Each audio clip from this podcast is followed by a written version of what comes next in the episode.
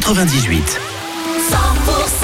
Dans les secondes qui suivent, Vita, il y aura également Black Eyed Peas et votre console à gagner. Vous choisissez un Xbox, PlayStation 5 ou encore un Nintendo Switch. On joue dans un quart d'heure. Vos infos tout de suite, bienvenue, il est 10h. 100% les tubes et l'info. 100%. L'info 100% avec Pauline Chalère, bonjour. Bonjour Wilfried, bonjour à tous. Attention, circulation compliquée sur le réseau secondaire dans les Hautes-Pyrénées et en Béarn. Les agriculteurs manifestent à nouveau leur colère.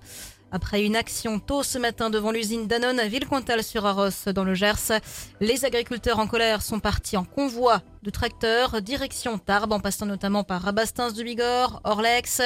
Après une halte au centre Le Méridien à Ibos, les agriculteurs prendront la direction du Béarn via Soumoulou pour arriver finalement à Pau où des actions seront encore menées. Plusieurs cibles ont été désignées, notamment une agence Crédit Agricole ou encore Total.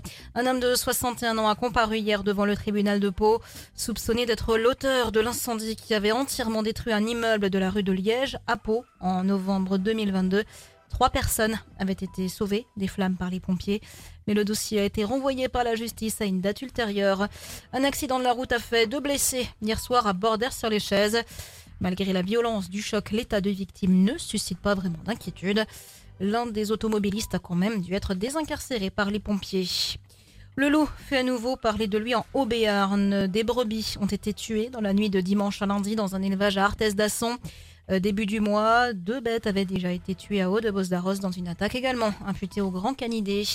Et puis un chantier d'environ 1 million d'euros et 7 mois pour rénover le pont d'Assat. Les travaux vont débuter au mois de mars. Le pont sera complètement fermé pendant environ 1 mois et demi, probablement cet été, selon le département. Le reste du temps, son accès se fera sous alternat. Dans le reste de l'actualité, passer de 900 à 450 grammes de viande par semaine et par personne, c'est ce que préconise une étude du réseau Action Climat de la Société française de nutrition parue ce mardi. Le préfet du Gard a estimé que plusieurs prêches récentes de l'imam tunisien de la mosquée de Bagnols-sur-Cèze, dont Gérald Darmanin a demandé l'expulsion, constituent